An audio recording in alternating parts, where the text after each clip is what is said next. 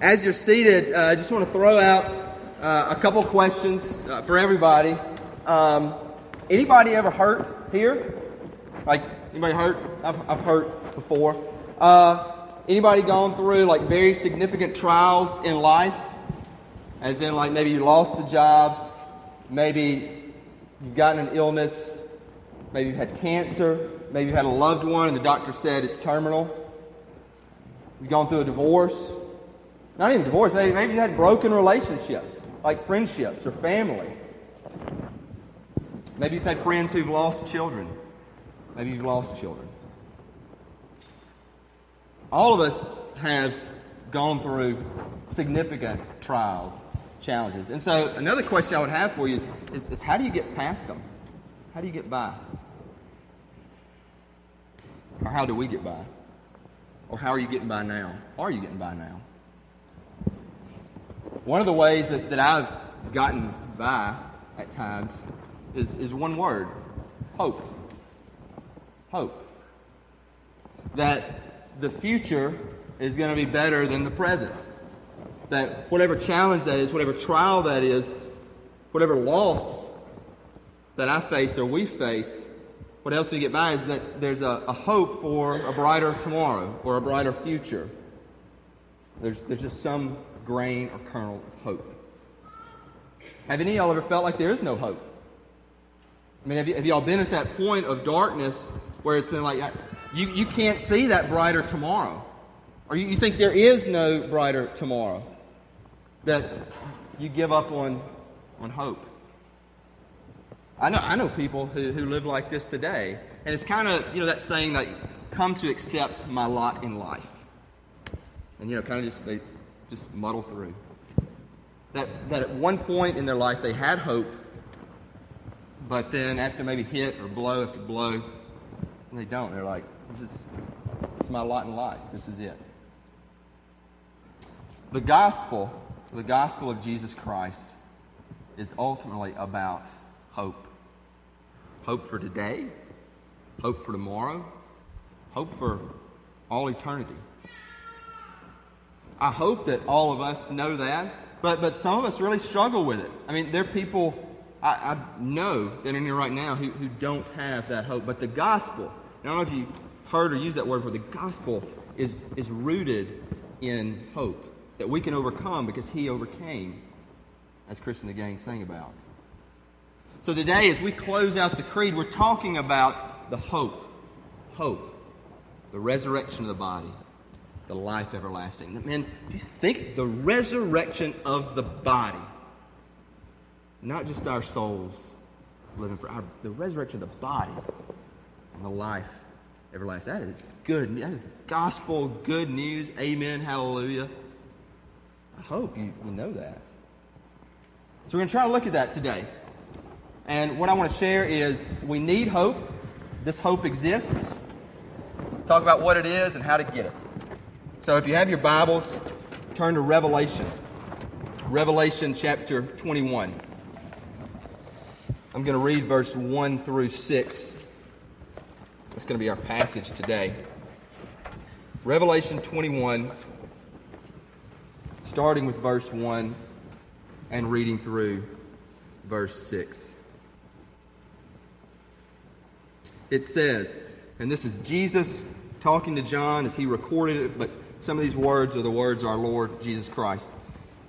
It says, Then I, John, saw a new heaven and a new earth, for the first heaven and the first earth had passed away, and the sea was no more. And I saw the holy city, New Jerusalem, coming down out of heaven from God, prepared as a bride adorned for her husband. And I heard a loud voice from the throne saying, Behold, the dwelling place of God is with man. He will dwell with them, and they will be his people, and God himself will be with them as their God. He will wipe away every tear from their eyes, and death shall be no more. Neither shall there be mourning, nor crying, nor pain any more, for the former things have passed away. And he who is seated on the throne said, Behold, I am making all things new. Also, he said, Write this down, for these words are trustworthy and true. And he said to me, It is done. I am the Alpha and the Omega, the beginning and the end. To the thirsty, I will give from the spring of water of life without payment. Stop right there. We need hope.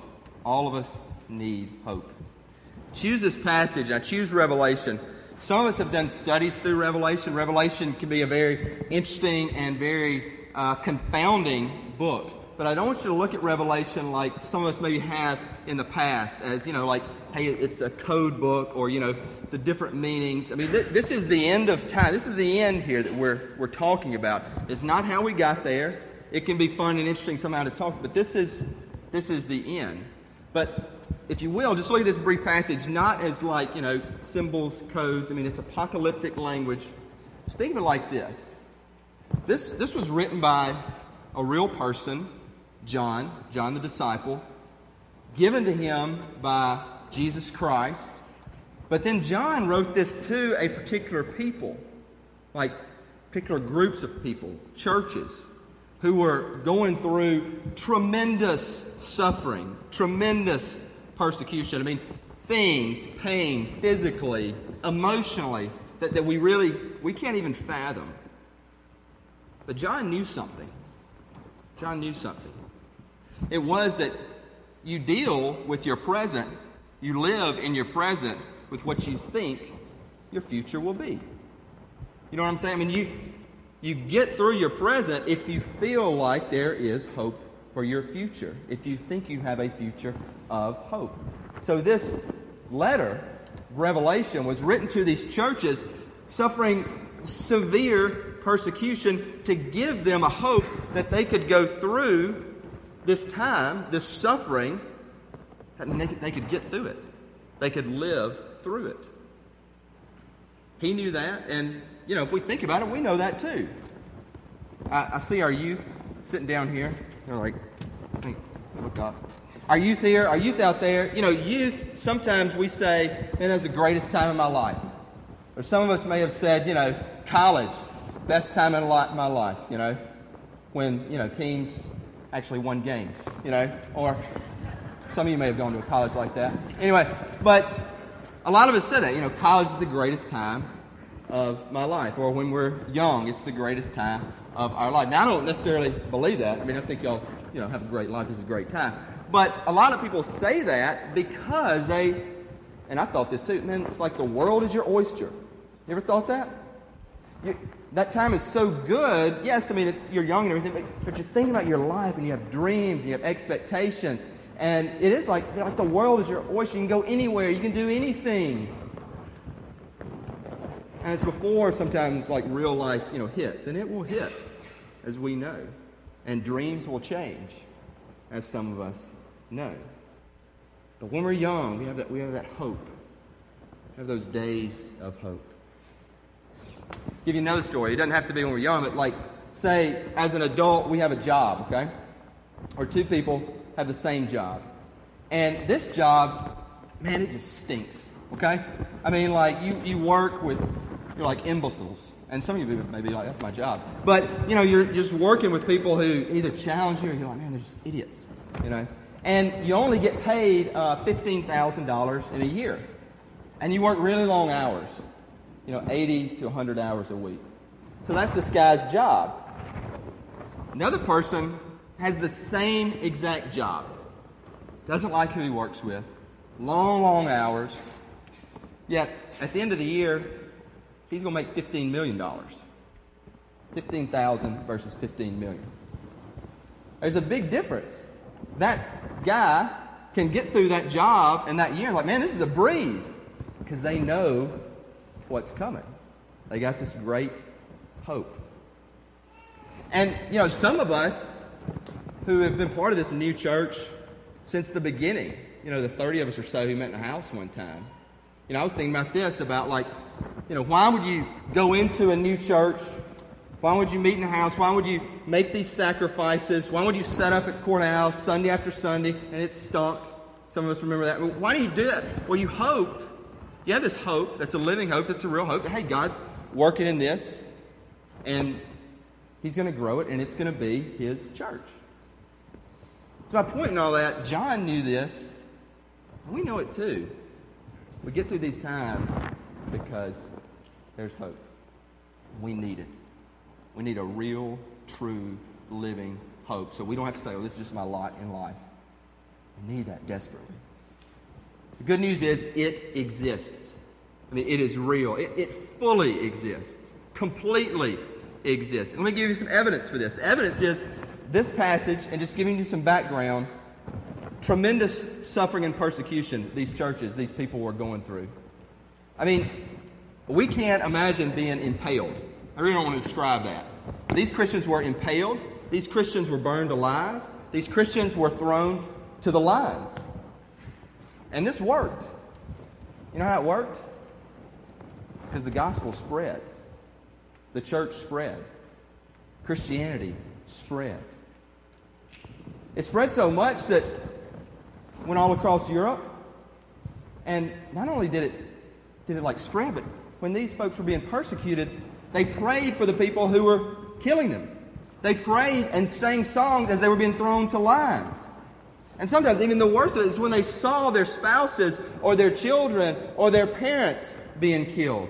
And they would pray and they would sing songs of joy. That is hope. That is like legit hope. That is so much greater than just $15 million. How do you, how do you get that? Some of you may have it, but I would bet, and I'm not a betting guy, but, but not us have that kind of hope. Even more evidence. In the beginning of the church in the early first century, plagues would come into cities, like plagues, you know, where masses of people would die. And everybody would leave the city. Christians would stay. Christians would stay in the city. And they would minister to and try to help comfort and heal both Christian believers and non believers. I mean, think, think about that. A plague is in the city. So if a plague came into Jackson and everybody was getting sick and stuff, would we like say, man, this is our post, we're staying? And I have to think about that. I don't know about y'all. They stayed. And then they got sick. And then they died. What a witness. I mean, this is this is radical stuff. How did it happen? There was hope. There was real hope. There was eternal hope that this was not the end, that their death was not the end if they if God chose to take them then. There was a real hope.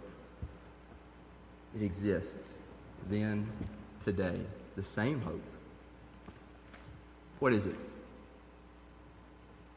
It's the Apostles' Creed we just stated, that we've stated every Sunday.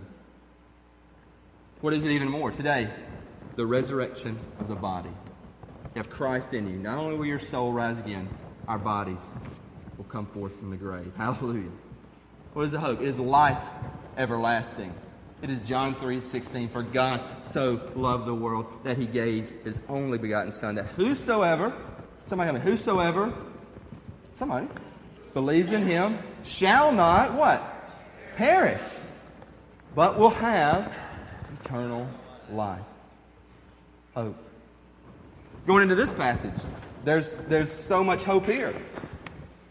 Verse 3, it says, The dwelling place of God is with man. He will dwell with them. They will be his people, and God will be with him as their God. That God will be like here. I mean, here's the Holy Spirit, but God here living amongst us. Even more, verse 4 He will wipe away every tear. You ever cried? I've cried before. I mean, you know, don't always like to, but yeah, I've shed some tears. He will wipe away every tear. Death shall be no more. No more. Jesus came and died the first time to break the power of death over us. He will come again and death will be no more. It, won't exist. Neither shall there be mourning, nor crying, nor pain, for former things have passed away. Hope of life forever.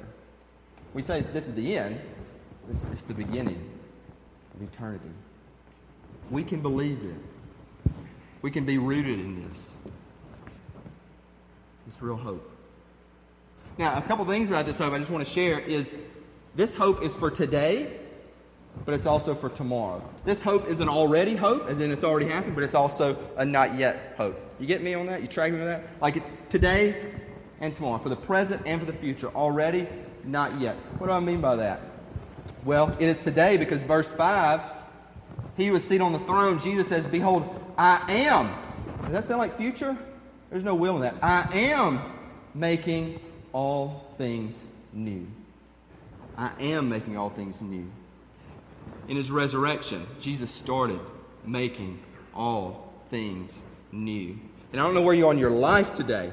I don't know where your marriage is today. I don't know where your family is today. I don't know where you think this church is today. I don't know where you think this city is today. But you put anything under the lordship of Christ, He will start making all things new. It should begin with your individual life. I'll tell you a quick story. I was up in Indiana this week at a conference, and I met with a pastor. He was leading it, where he took this little, I mean, talking about country church, like in a cornfield 30 years ago, dead. I mean, just in the middle. It wasn't in the suburbs, wasn't in the city, no growing area. Corn patch, okay, Indiana. So for us to be like a cotton field, I guess. Corn patch. And he was young, 26. He was all bustling with energy. He was, man, I'm going to take this church over. You know, revival, evangelism, save the lost. And like for a year, man, you know, just nothing, zero. So then he, he conjured up this idea to do this great revival. This great revival. And so we had some, some preachers come in, nothing. Didn't touch these folks. Then the last night of the revival, and again, nothing, nothing happened. And no waves of salvation or anything like that. He was, he was despondent. And anyway, towards the end of the service, he had uh, this lady who played the piano, you know, old country church, you know, played the piano. She came up to him and she said, You know, maybe more people don't come down to the altar because I never go down to the altar.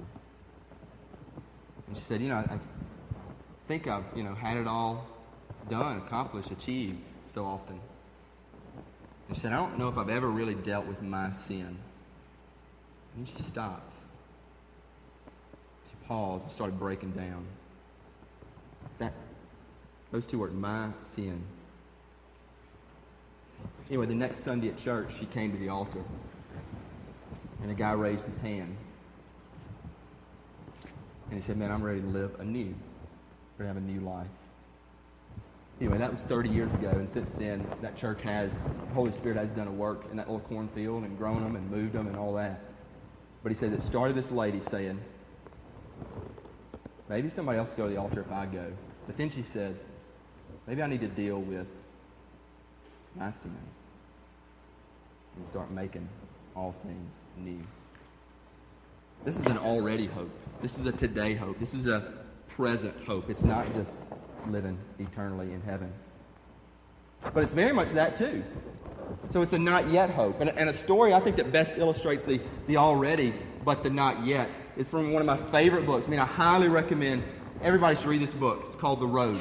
Written by a pastor, Lloyd C. Douglas. I've, and I've used it in sermons before. But there's, there's a story in The robe about, it's really about the man who got the robe from the cross, got Jesus' robe, and how his life was changed. So God started working with him, and he wanted to know more about this man, Jesus. So he went to people who knew him, and he went to one small city where there was a lady who had sang and sang, and God had given her this, this wonderful, gifted voice. And then an accident happened, and she was crippled, and she couldn't, she couldn't walk. Well, then she met Jesus. And then she started singing again. And she would come into the center of town, and they, they'd roll her out or carry her out, and she would sing. She was still crippled, still couldn't walk. So this guy, the soldier, the ex-soldier, came and met with her and said, you know, what happened? And she said, I met Jesus.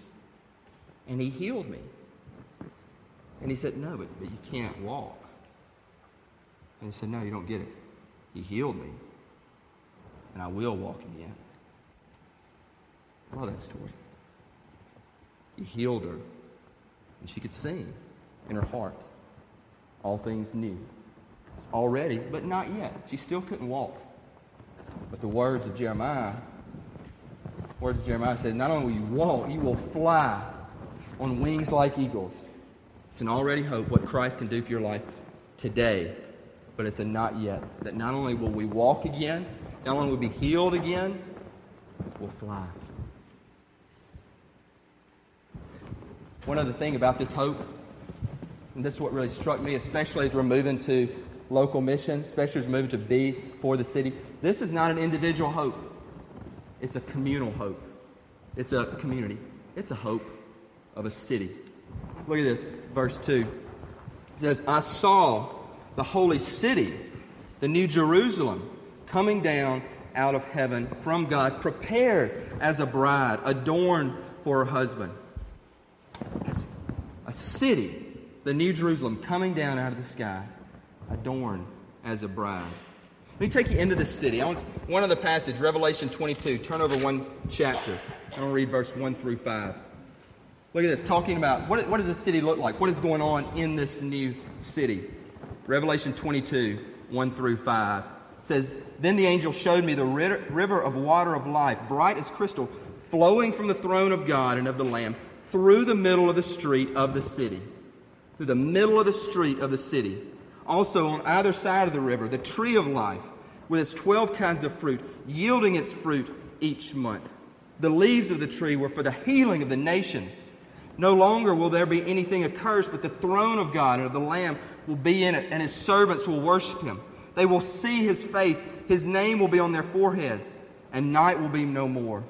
They will need no light of lamp or sun, for the Lord God will be their light, and they will reign forever and ever and ever, eternal life in a city, in this new Jerusalem. In the center of it, the throne, the Lamb of God, and life flowing out from it. I say this because a lot of times we do get wrapped up in our individual life. And there's a big individual part of it the healing of this heart, of your heart, of our heart, of an already salvation, but that it's a not yet healing. But it's more than that, too. The future hope is together.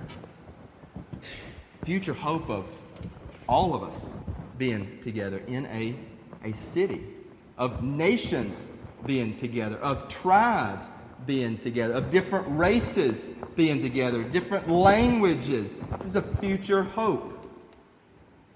City. I say this because God loves cities. The Bible started in a garden, it ends in a city. You ever catch that? We're in a city here. God doesn't want cities to just be destroyed or to fall away. He wants them redeemed and transformed and churches should take the lead in that. Government, they can't do it on its own. Schools can't do it on their own. Churches can help. One thing we're trying to do, moving into, again, the fall, to, to be for the city, to be for Christ in the city, is to say, man, you know, this is where God has planted us. Do I like everything about Jackson? No, not at all.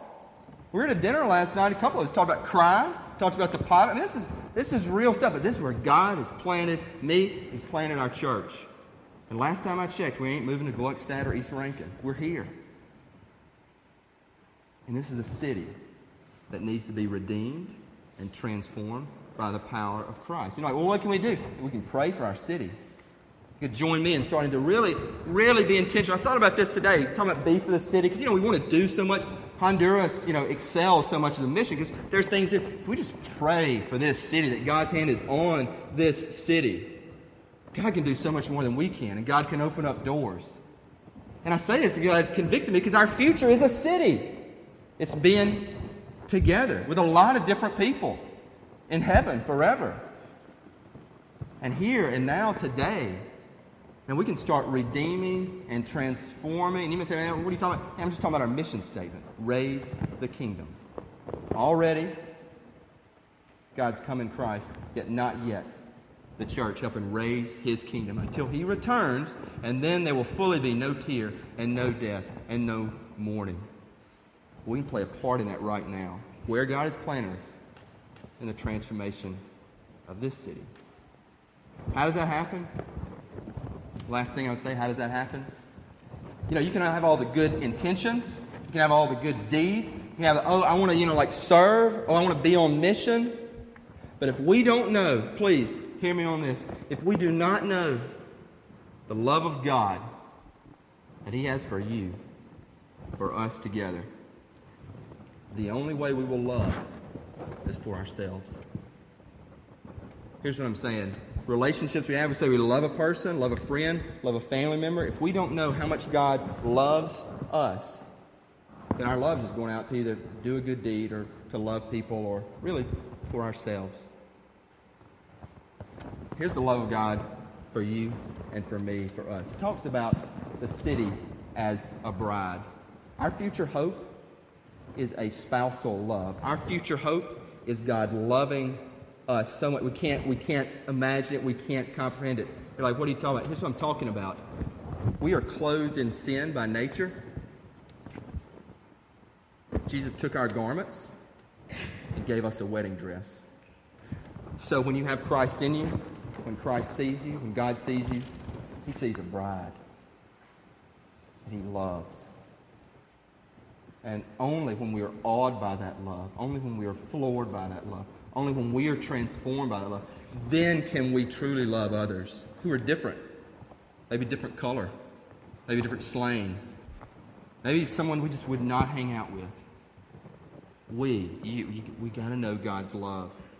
We got to know that in Jesus, we trade this garment of sin for this wedding dress, and that is how God sees us in Christ. That's what it means we are saved. That is what it means that He looks on us and new. That's what it means all things new, starting with your life. So, last thing, how do you get this hope? How do you get it? How do you get it? Passage tells us, chapter 21, verse 6. To the thirsty, to the thirsty. Let me say it one more time. To the thirsty, I will give from the spring of the water of life. Those last words, without payment. It's free. It's a simple question. Are you thirsty?